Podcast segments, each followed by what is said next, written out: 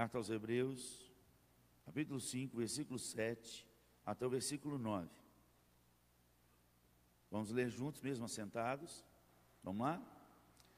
Ele, Jesus, nos dias da sua carne, tendo oferecido com forte clamor e lágrimas, orações e súplicas, a quem o podia livrar da morte, e tendo sido ouvido por causa da sua piedade, embora sendo filho, aprendeu a obediência pelas coisas que sofreu, e tendo sido aperfeiçoado, tornou-se o autor da salvação eterna para todos os que lhe obedecem. Texto riquíssimo, de muitas informações. Uma delas que a gente passa despercebida é a última declaração desse texto, que ele se tornou autor da salvação a todos, salvação e eterna a todos. Então, esse texto deixa claro para mim e para você que a fé ela é diretamente associada à obediência. A fé que salva é a fé que obedece. Não é só a fé que crê. Nós precisamos ler a Bíblia toda, não pegar versículos isolados da Bíblia. Creio será salvo. Não, eu creio, sim, mas obedece. Essa é a pergunta que você tem que fazer. Porque o diabo também crê. Tiago 2,19. Mas ele, e ele obedece. Mas ele não fica melhor em nada. Em anos e anos, que ele continua sendo o acusador, o adversário, e ele já está destinado ao inferno, ele e os seus anjos. E tem gente que diz que crê e não obedece. Então tá aí. Vamos orar, porque eu queria falar nessa manhã exatamente sobre esse texto, versículo 7. Algo que passa despercebido também do nosso coração e que não deixa de ser registrado nas Escrituras. O nosso Senhor Jesus, ele era o mestre, por eficiência, o prático. Ele era a prática da oração. Você vai ver aí que o nosso Senhor Jesus, ele orou, não só orou, aí fala no plural, nas suas orações e suas súplicas, com angústia de alma. E isso vem uma pergunta no meu coração.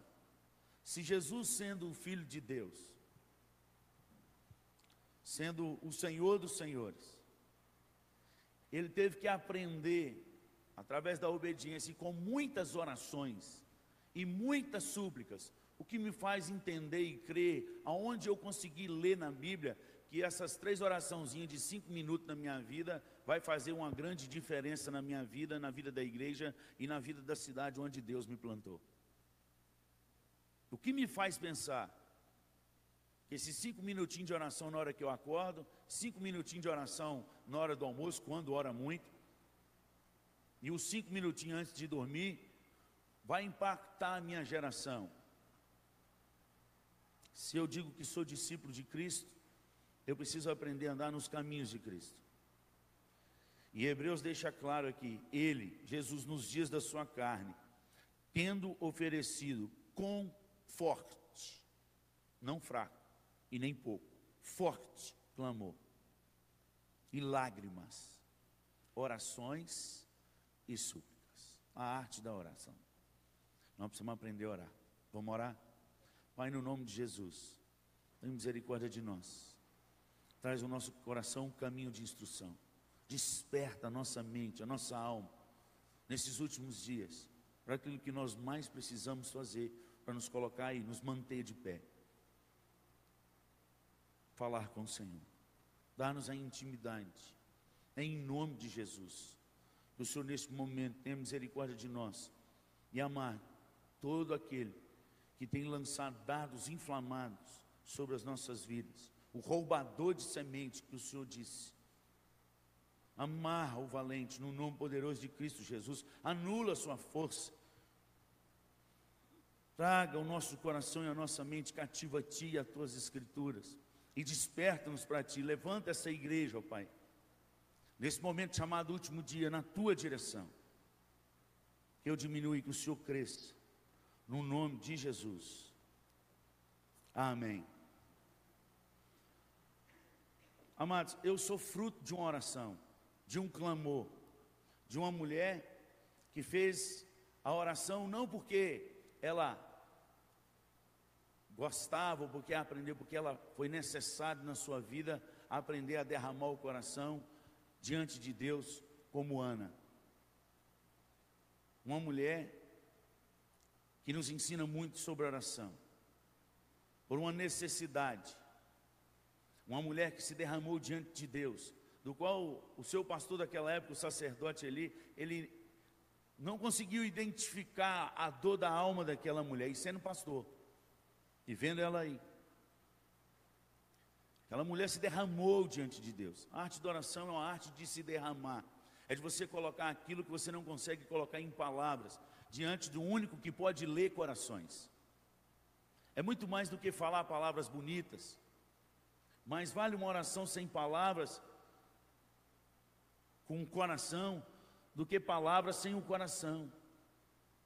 Nós precisamos entender que a oração ela vai além das palavras bonitas que são faladas num culto público. Aliás, se você olhar na Bíblia, em momento nenhum a Bíblia te ensina a orar num culto público, muito pelo contrário. Ele fala que quando você entrar no teu quarto, fecha a porta.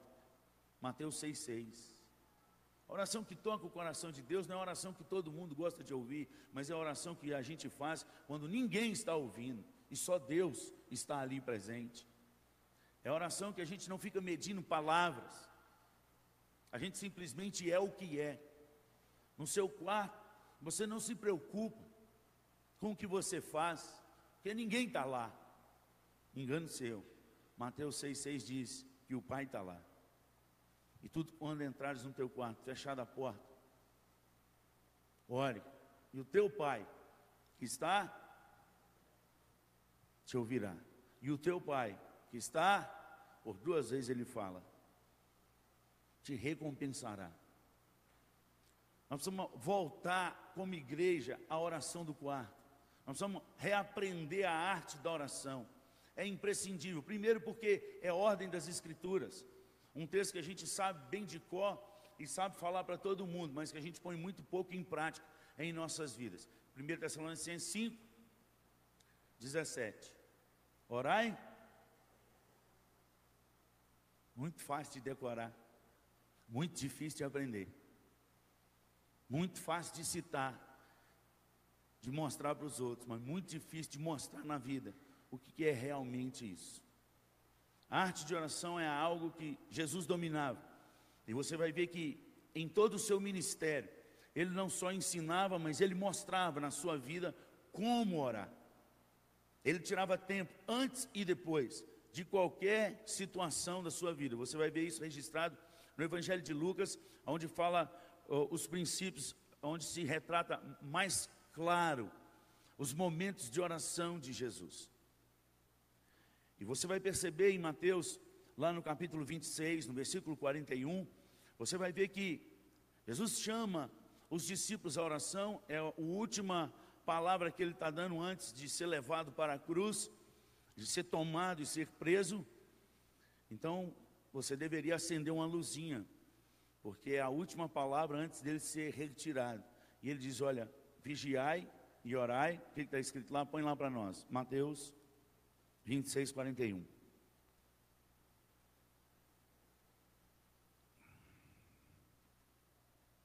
Solta aí as Escrituras. Mateus 26, 41. Apareceu aí na tela? Abra aí na sua Bíblia. Vigiai. Para que?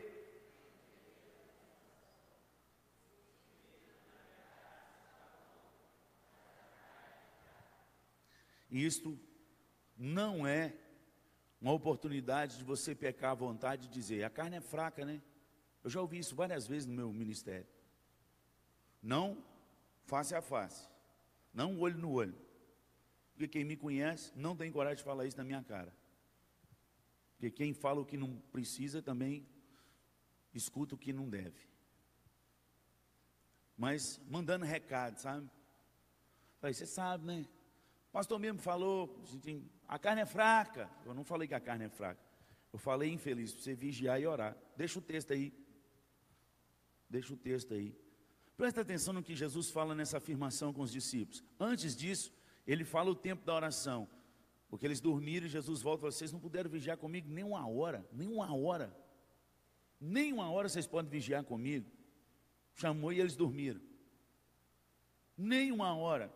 Agora, perceba você: você passa uma hora na frente da televisão vendo filme, uma hora vendo futebol e torcendo e vibrando e, e, e gastando tempo e mandando é, mensagem no Facebook e no WhatsApp, gozando o outro do futebol, mas nem uma hora diante do Senhor, do Deus Todo-Poderoso, você não passa. Não, estou falando do pessoal lá de Minas, não é daqui. Aqui em São Paulo não tem essas coisas, não. É só lá os mineiros. Precisamos de muita oração. Porque a gente passa uma hora de WhatsApp, uma hora de Facebook, uma hora de novela, uma hora de filme, uma hora de shopping, uma hora, mas nem uma hora diante de Deus. É exatamente isso que Jesus está falando com os discípulos. Vocês não podem nem uma hora orar? E aí ele faz essa afirmação: vigiai, pois. E o vigiar aqui, a expressão, é a mesma expressão quando a polícia recebe um alerta que tem um bando assaltando um banco ou alguma coisa. Eles passam com aqueles carros tudo ligado, com as armas em punho, já com, com a trava solta, para sentar o dedo. Isso é vigiar. Ele diz: vigiai, pois. Vigiai e. Para quê? Você não percebeu o que, que está nessa afirmação desse texto? Eu percebi, eu vou te falar.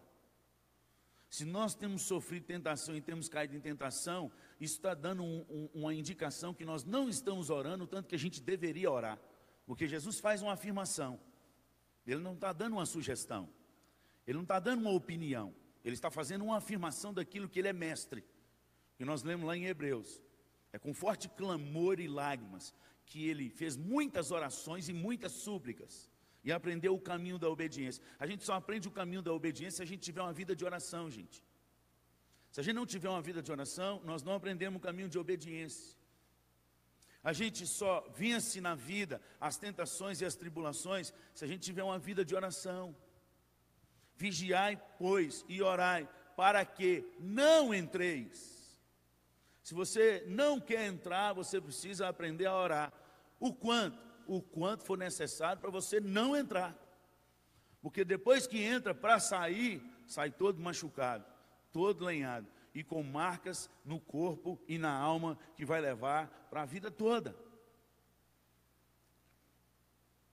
E às vezes a gente, quando a gente vai fazer as coisas, a gente não faz muito pensando nas pessoas que estão no nosso barco da vida. Mas quando a gente anda em desobediência a Deus, a gente põe toda a tripulação do barco na fila da morte. Alguns não morrem naturalmente, mas morrem na alma, morrem no espírito. Tristeza profunda, porque o filho não obedeceu. Fez o que deu prazer e não o que Deus mandou orar antes e vigiar. Porque hoje o lema dessa sociedade, isso tem invadido dentro das nossas igrejas, que o importante é ser feliz. Onde está escrito isso na Bíblia? Para você que é cristão. Onde está registrado isso nas Escrituras? Agora eu vou viver minha vida porque o importante é eu ser feliz e eu ter prazer. E eles ainda colocam Deus na bagaça, ainda no meio do, do bagulho ali, dessa, desse pacote do inferno. Fala assim, porque Deus é Pai. Deus não vai querer o pior para a gente, não palavras que não são registradas nas Escrituras, falácias, coisas e doutrinas de demônio que têm entrado dentro das igrejas. O que Jesus nos oferece é só a cruz, amado, uma vida eterna, mas aqui é cruz. Aquele que quer me seguir, negue-se e tome, morra. Não tem outra palavra. E seja feliz, não tem. O feliz que Jesus fala é no novo céu e nova terra. Aqui é caminho de obediência, como ele andou nesse caminho. Aprendeu pelo caminho de obediência, pelas coisas que sofreu. Aí eu te pergunto: Qual o caminho que você tem escolhido para a sua vida? Nós só temos um caminho da oração. O caminho da realização na oração. É através da oração que Deus nos revela as coisas da vida. Jeremias 33, 3. O nosso Deus diz que nós precisamos aprender a ter uma vida de clamor a Ele. Se a gente clamar a Ele, Ele vai anunciar coisas grandes e ocultas que nós não sabemos. Aí alguns, nesse, nesse momento de crise, qual crise? Na crise que a gente está apanhando e que a gente precisa de direção e saber a direção de Deus, e isso nos machuca. Algumas pessoas dentro das nossas igrejas, com doutorado ou arrotando aquilo que o outro comeu, não comeu, foi o outro que comeu, mas ele, ele escuta o outro falar e aí fala. Eles pegam esses textos e falam assim: não, mas esses textos é para aquela época, é porque é um contexto todo do profeta, é que tem um contexto histórico, já aconteceu. Irmãos, a palavra de Deus é um livro sobrenatural. E o Espírito de Deus revela Deus nas Escrituras de Gênesis, Apocalipse até hoje. O Espírito de Deus, ele não passou. O Jesus Cristo de ontem e o de hoje, ele vai ser e sempre será o mesmo. Hebreus 13, 8. E o mais engraçado dessa turma, que pega e não gosta de falar e citar esses textos, é que, por que, que eles não rasgam então o livro do Salmo para eles? Por que, que eles não rasgam Salmo 37? Entrega teu caminho ao Senhor, confia nele, mas ele fará. Por que, que eles não rasgam o Salmo 23? O Senhor é meu pastor, nada me faltará. Por que, que eles não rasgam o Salmo 40? Esperei confiantemente no Senhor. Por que, que eles não rasgam o Salmo 121? O que, que eles só querem rasgar e dizer que não é para eles aquilo que está no Antigo Testamento, coisas que são cobranças que é direção de Deus para andar uma vida de santidade e consagração e, e vida com Deus. Hã? Hã? Caiu a ficha aí? A internet voltou, o Wi-Fi voltou, voltou, ligou. Nós precisamos acordar, irmãos. Esse texto é para hoje. Essa palavra continua viva. E ela vai continuar viva, e nenhum tio, nem vai passar dessa palavra até Deus voltar. É princípio eterno. Oração é um princípio eterno. Oração é a única coisa que depois que você morre, ela continua a ecoar nos céus. O pastor, não fala heresia não. Ô filho, vai ler Bíblia. Olha a oração de Abacuque. Ele já está morto. E Deus respondeu vários anos depois, com vários avivamentos, aquilo que ele mesmo deixou registrado nas Escrituras. Vai ler Bíblia, filho. Vai ser um homem de fé. Existe um, um, uma afirmação que anda no nosso meio há muitos anos, inclusive no meio do, dos jovens, e, e, que ela é parte da verdade, mas ela não é toda a verdade. Eu tenho combatido isso profundamente aqui na juventude.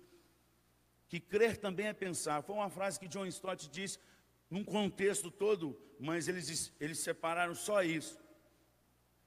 E, e, e, isso virou doutrina entre as nossas igrejas. Crer também é pensar.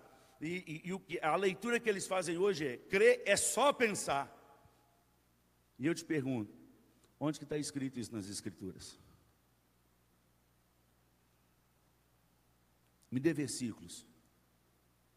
Porque Jesus respondeu ao diabo com, ele, com as Escrituras: está escrito está escrito e está escrito. E você quer responder a perguntas de hoje com o que filósofo diz, com o que doutor fulano de tal disse. Volta para as escrituras no nome de Jesus nessa manhã. Volta para a oração. É o Espírito de Deus que nos revela. A oração é algo que ecoa a eternidade, a oração é algo que toca o coração de Deus, a oração é a única coisa que nos dá acesso direto àquele que pode todas as coisas. Quanto mais tempo a gente passar diante dele, mais Ele vai revelar o nosso coração, o caminho que a gente deve seguir. Foi exatamente isso que Jesus falou com eles: voltar em Jerusalém e esperar lá, até que do alto vós sejais revestidos de poder. Atos capítulo 1, versículo 8. Abre aí que você vai ver. Eles voltaram e esperaram. Você vai ver no versículo 14 de Atos 1 que eles estavam orando perseverantemente e unânimes, esperando espera em oração. Nada mais, nada menos do que pelo poder de Deus. Poder de Deus que significa o reino de Deus. Buscar, pois, em primeiro lugar, o reino de Deus. Qual é o primeiro lugar que a gente buscar? O reino de Deus. O reino consiste em quê? Em poder. 1 Coríntios 4, 20. Porque o reino de Deus não consiste em palavras, mas tão somente no poder de Deus. Menos do que poder de Deus, nós estamos errando alvo, amados. E o poder de Deus, ele só vem quando a gente ora ao Deus Todo-Poderoso. Quando a gente tem comunhão com Ele. A gente fica mais parecido com Ele.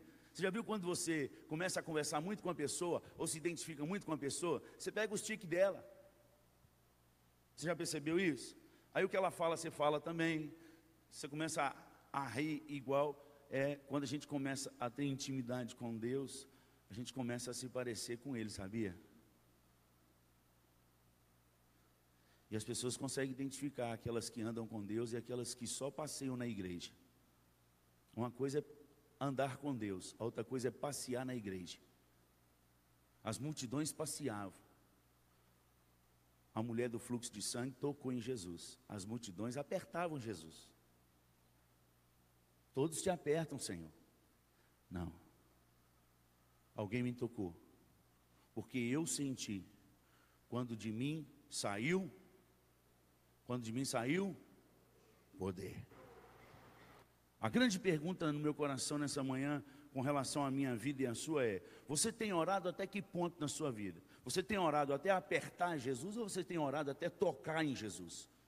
Porque quem aperta em Jesus apenas está no meio da multidão e essa multidão passa. Ele nem para para essa turma que aperta. Para a turma do, da selfie. Olha, hoje eu estive com Jesus. Ele nem para. Mas ele para para aqueles que tocam o seu coração e só toca o coração de Jesus quando sai poder dele. E só sai poder dele quando a gente busca o reino em primeiro lugar. Buscar, pois, em primeiro lugar o reino de Deus e a sua justiça, e as demais coisas, as portas só se abrem quando a gente busca em primeiro lugar.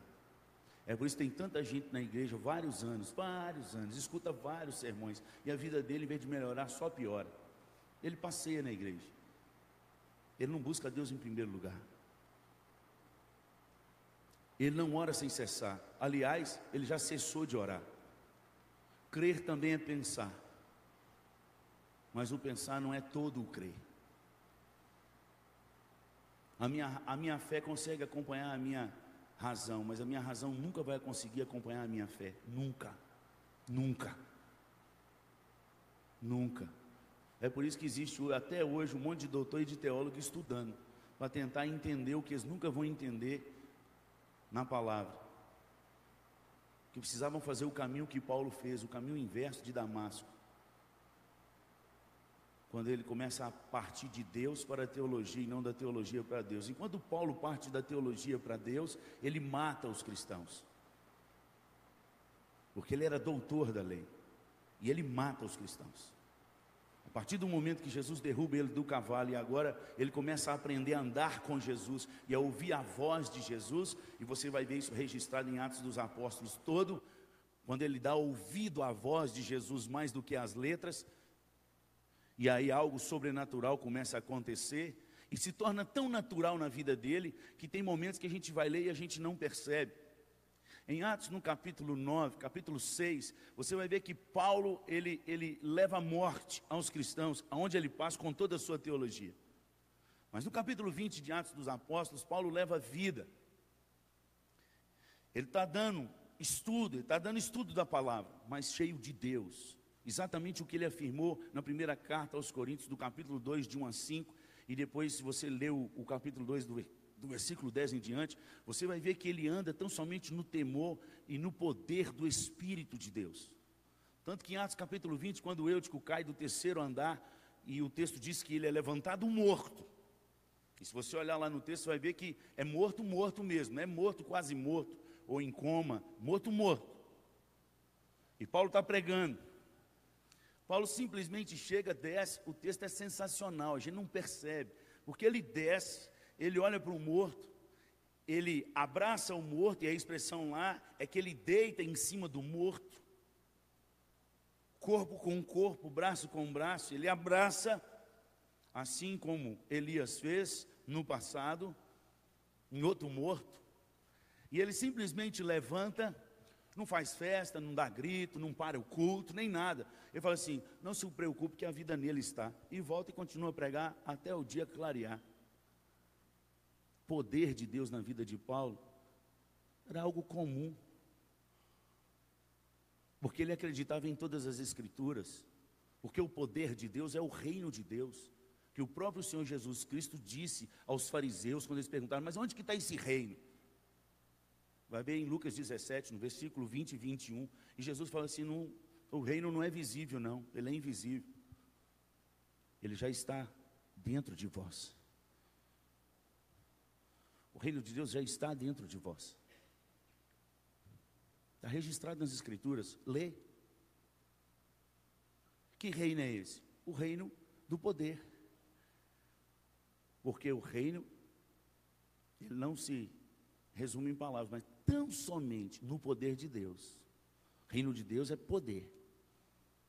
O poder que está registrado em Efésios 3,20. Ora, aquele que é poderoso para fazer infinitamente mais do que tudo quanto pedimos ou conforme o seu poder, que opera aonde?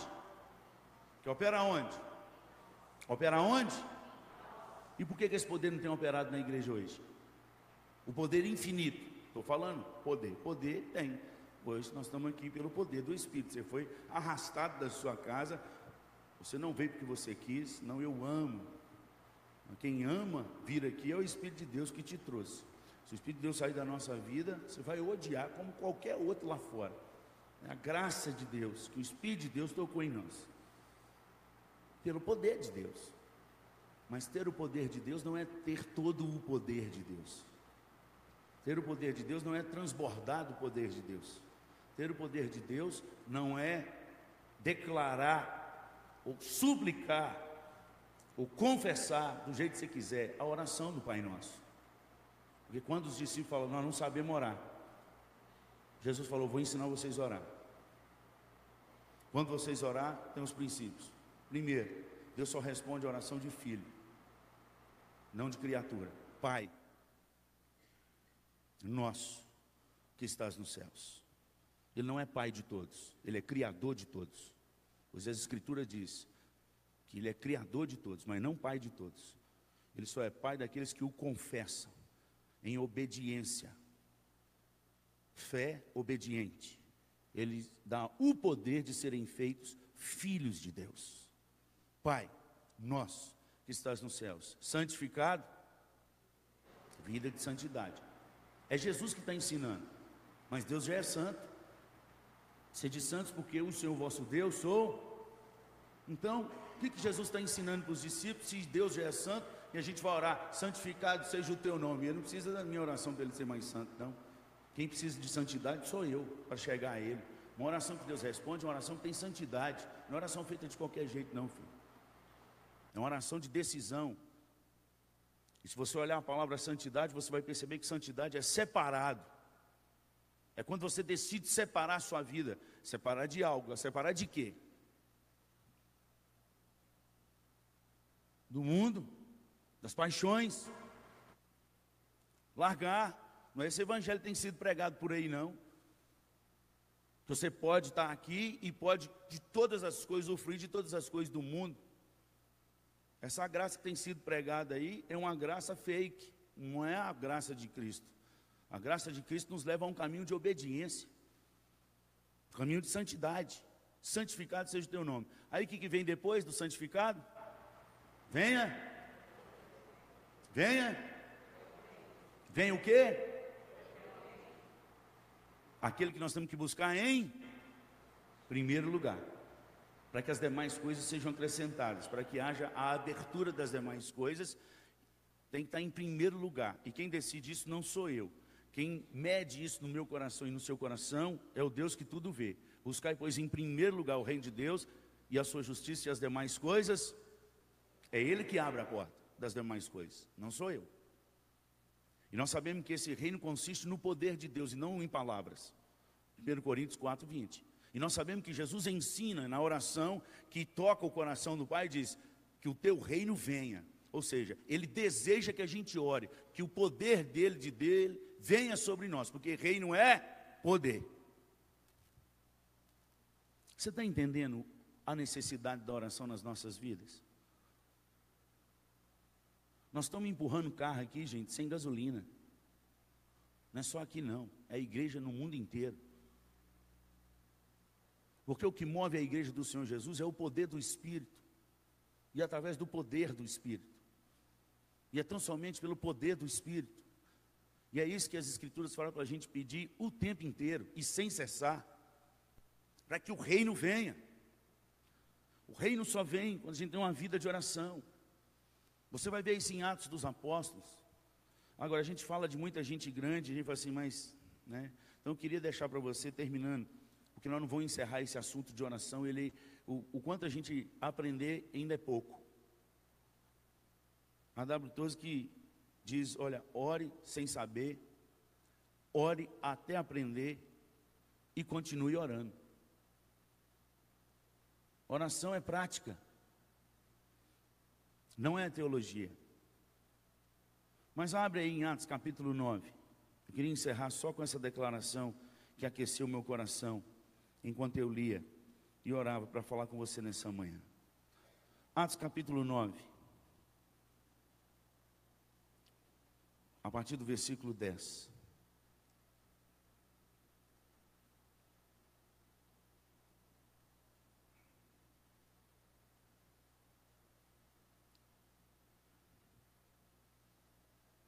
Ora, havia em Damasco um discípulo chamado Ananias.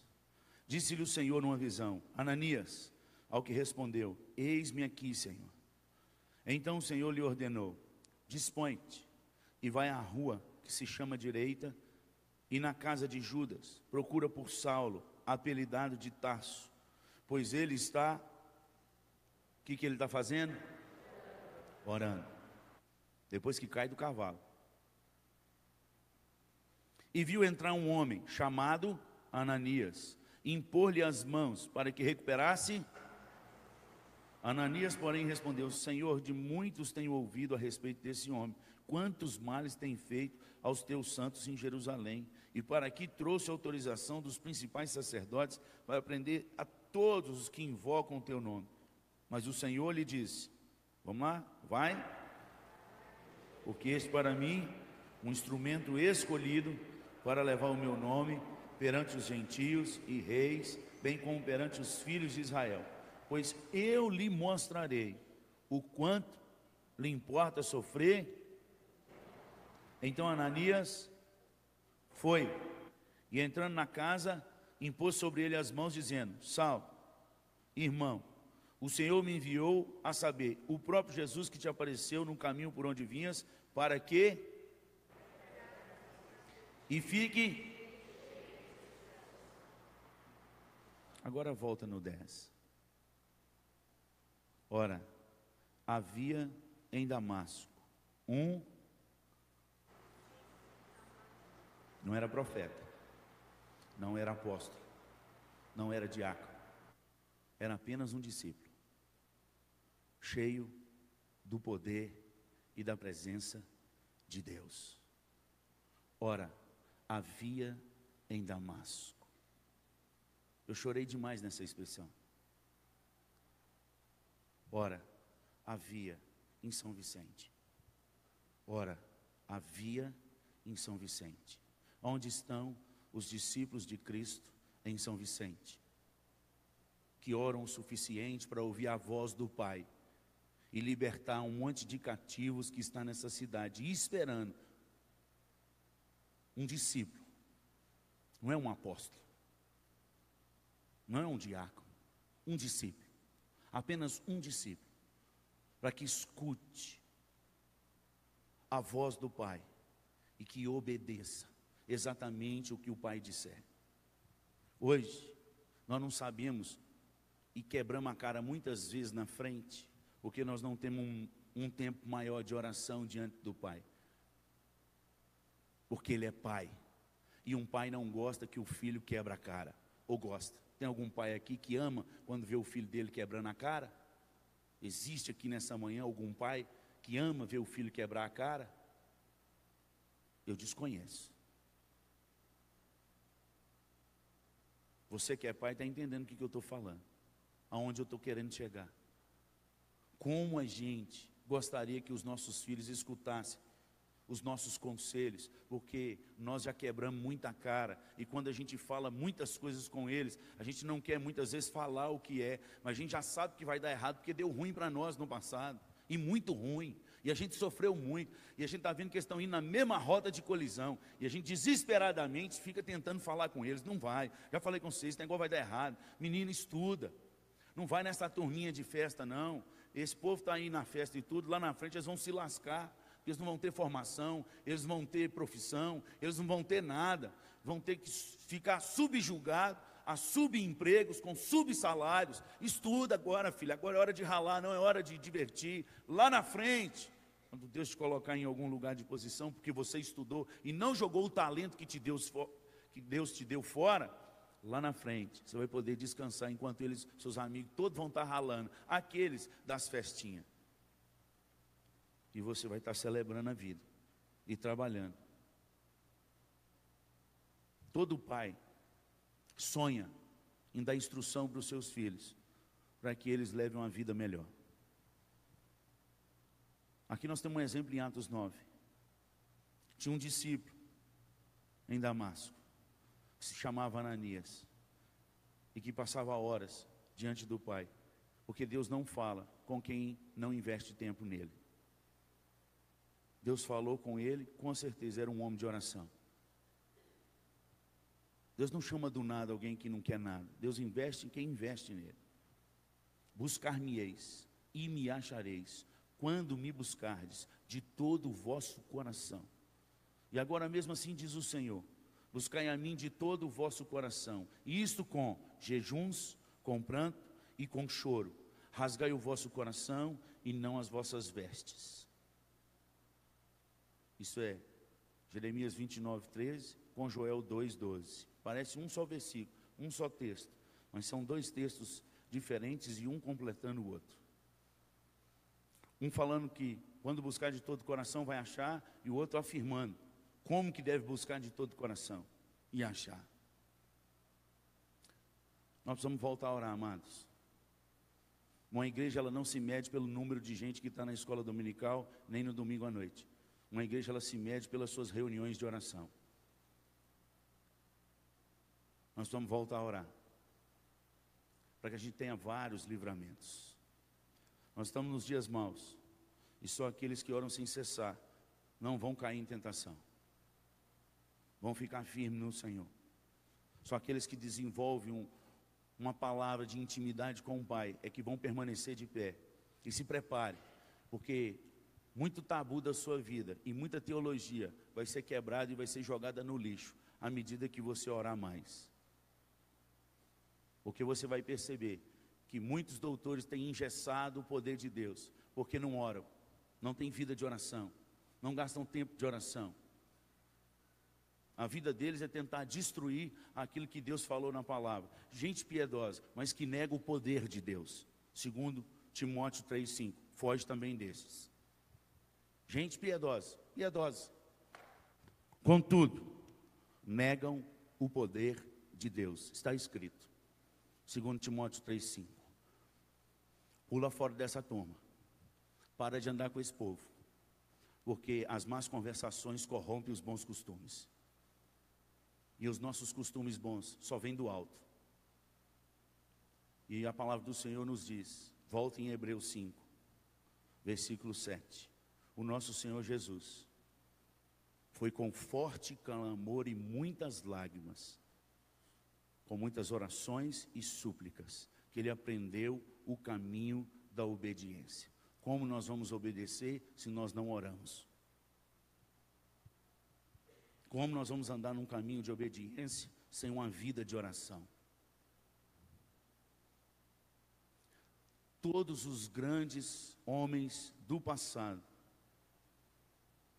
e do presente, que tem impactado gerações pelas palavras que eles têm pregado, foram homens que passaram no mínimo, mínimo, duas, três horas de oração antes de pregar qualquer sermão, antes de viver qualquer avivamento. De Lutero, que orava três horas por dia, a Calvino, que jejuava e orava e estudava a palavra oito horas por dia, a John Hayden, na Índia, o homem que orava, presbiteriano, que passava seis horas de oração por dia, a John Knox, horas e horas de oração, qual foi registrado na história secular, a rainha deixou registrado que tinha mais medo de um homem chamado John Knox, das orações de um homem chamado John Knox, o pai do presbiterianismo, do que a esquadra da Espanha. Homens que oravam. Se nós quisermos impactar e sair da caixa e ser uma igreja diferente nessa cidade, que muda a situação da cidade, é só na oração que nós vamos fazer. A nossa teologia, nós já estamos aqui há 59 anos. É muito boa, mas ainda não mudou o que precisa ser mudado. Eu não estou falando de igreja, irmãos e nem da história. Não podemos jogar a história que a igreja tem fora. Mas nós não podemos parar só nessa história. Porque existia um homem, um discípulo chamado Ananias na cidade de Damasco, que foi usado para impactar uma geração. Estava no lugar certo, na presença do Deus Todo-Poderoso, na hora certa, ouviu e obedeceu e foi usado com poder. Para que um dos maiores teólogos do mundo fosse cheio do Espírito Santo de Deus, através de uma oração. Nós vamos voltar a orar. Vamos orar?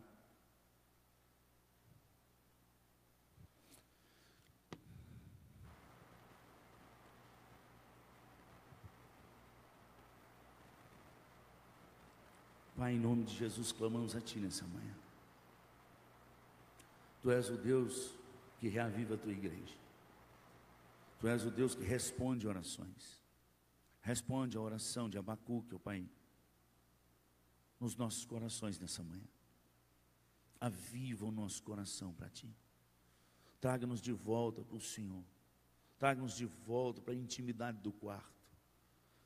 Meu Deus, cancele as nossas agendas, que nos leva às coisas do mundo e que não nos enche do Teu poder e da Tua presença. Meu Deus, estamos plantados em São Vicente para uma ordem maior do Senhor, para glorificar o Teu nome na face da terra. Precisamos orar mais para entender o chamado do Senhor de cada um aqui nessa manhã, dentro dessa cidade para as pessoas que o Senhor vai levar o teu povo cheio do teu poder e do teu espírito, para que a gente possa orar pelas pessoas, para que a gente possa abraçar as pessoas, para que o poder do Senhor venha sobre nós e sobre a tua igreja, o reino do Senhor venha sobre nós, e que esse reino possa resplandecer nessa cidade. O Senhor é o único que muda cidades, o Senhor fez isso através da vida de João Calvino ali em Genebra, uma cidade pervertida, do qual o Senhor usou aquele homem cheio de oração, do teu poder e da tua palavra, para transformar nações. O Senhor fez isso com Paulo, o Senhor fez isso com John Knox, o Senhor fez isso com Simon. E é por isso que estamos aqui hoje. Faz de novo, Pai, no nome de Jesus. Faz de novo. Que o Senhor responda a oração de Paulo, aquela oração que Paulo fez para Éfeso, suplicando ao Senhor. Lá no capítulo 1, a partir do versículo 17 do qual ele pediu ao Senhor que concedesse à sua igreja espírito de sabedoria e espírito de revelação. Traz sobre nós, ó Pai. Responde aquela oração de novo agora sobre a igreja de São Vicente, no nome de Jesus. Para que possamos entender qual o conhecimento da grandeza do Senhor, do chamado do Senhor, da herança que o Senhor tem sobre nós, do teu poder do qual o Senhor deu ao teu filho Jesus e ele se fez o cabeça e deu isso à igreja. Nós somos a igreja. Precisamos conhecer mais do Senhor. Leva-nos à intimidade do quarto. Eu lhe suplico, no nome poderoso de Cristo Jesus. Amém.